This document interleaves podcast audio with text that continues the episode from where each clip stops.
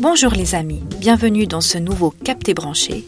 Je vous emmène de l'autre côté du miroir découvrir un tout nouvel univers créé par Sarah Andrés. Il s'agit du premier tome de sa série intitulée Le Cercle des Veilleurs. Ce premier volume porte le titre suivant Dans la cité électrique. Alors, branchons-nous au courant. Pour un capté branché, c'est le cas de le dire.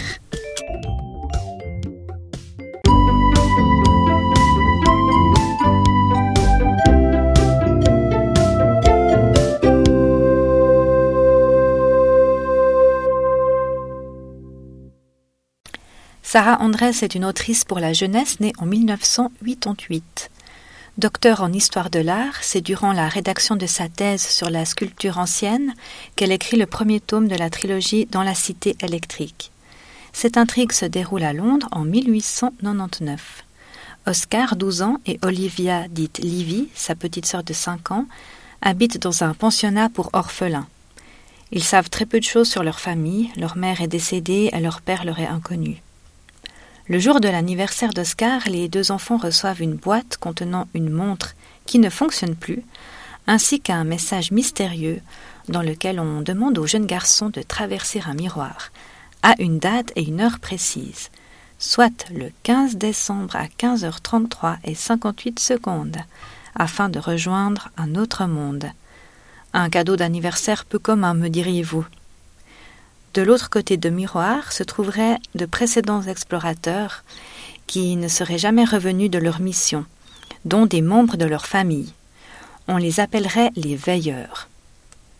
Comme on peut s'y attendre, Oscar est sceptique face à ce message et se demande bien comment il est censé trouver ce fameux miroir. S'ensuit alors une petite enquête dans la bibliothèque du pensionnat afin de récolter des informations sur ces fameux explorateurs et surtout sur la localisation du miroir magique. Mais le destin fait bien les choses parfois et nous mène juste au bon moment, au bon endroit. Le frère et la sœur se retrouvent donc projetés à Londonium avec une de leurs camarades de pensionnat. On ne sait pas encore ce qu'elle fait là, mais on verra. Londonium est une ville animée par des orages magnétiques peuplés d'usines. Tout repose sur l'usage de l'électricité. À peine arrivé dans ce monde parallèle, il rencontre deux drôles de personnages, dont Long est Rupert ou Rupert pour euh, les anglophones, qui s'improvisent guide.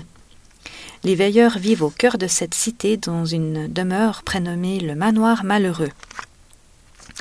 Ils utilisent des propriétés de la lumière et du mercure pour créer des portails entre les mondes, ainsi que des illusions d'optique. Les enfants sont chaleureusement accueillis dans ce manoir, on les nourrit avec tendresse, euh, on les éduque sur des sujets scientifiques, botaniques, etc. Personne semble vraiment surpris de les voir débarquer là. Néanmoins, euh, tous les mystères ne sont pas levés loin de là, et dès qu'Oscar aborde le sujet de sa maman, au mieux, on lui répond vaguement quelque chose, ou sinon on évite la discussion. L'un des buts des veilleurs est d'enrichir leur propre encyclopédie au fil de leur traversée entre les divers mondes, mais euh, ils se retrouvent coincés dans Londonium depuis un bon bout de temps. Un certain monsieur Alexander, grand patron des entreprises électriques de la cité, leur met des bâtons dans les roues et tente de chaparder leurs idées et inventions afin de faire grandir son commerce. Ce premier tome est donc bel et bien représentatif d'une quête identitaire, doublée d'une enquête sur les traces d'un ennemi sans scrupules. Il présente l'univers, le décor, l'ambiance dans lesquels vont évoluer nos héros. L'autrice se présente euh, énormément de personnages secondaires gravitant autour des trois enfants, ce qui peut altérer euh, la fluidité du récit et la compréhension du propos pour les plus jeunes lecteurs. Mais une fois qu'on s'y met, cela devient de plus en plus intéressant. Ce n'est certes pas un roman rempli d'action, néanmoins le récit est dynamique car il y a passablement de dialogue et on découvre l'atmosphère mise en place par Sarah Andrés. Le texte est de plus illuminé par quelques pointes d'humour plaisantes. Le Cercle des Veilleurs est un roman appartenant à une catégorie de la science-fiction qui s'inscrit dans l'esthétique industrielle de la fin du XIXe siècle, où l'on voyage dans un monde historique en plein essor technologique. On pourrait parler de steampunk, mais à la place de la vapeur, on a l'électricité. Appelons ça euh, le courjupunk ou le voltepunk peut-être. Quoi qu'il en soit, l'autrice joue avec les frontières entre le fantastique, le mystère, la magie et le réalisme. Elle propose un monde poétique, bien qu'un peu fouillis, où la science tient une grande place.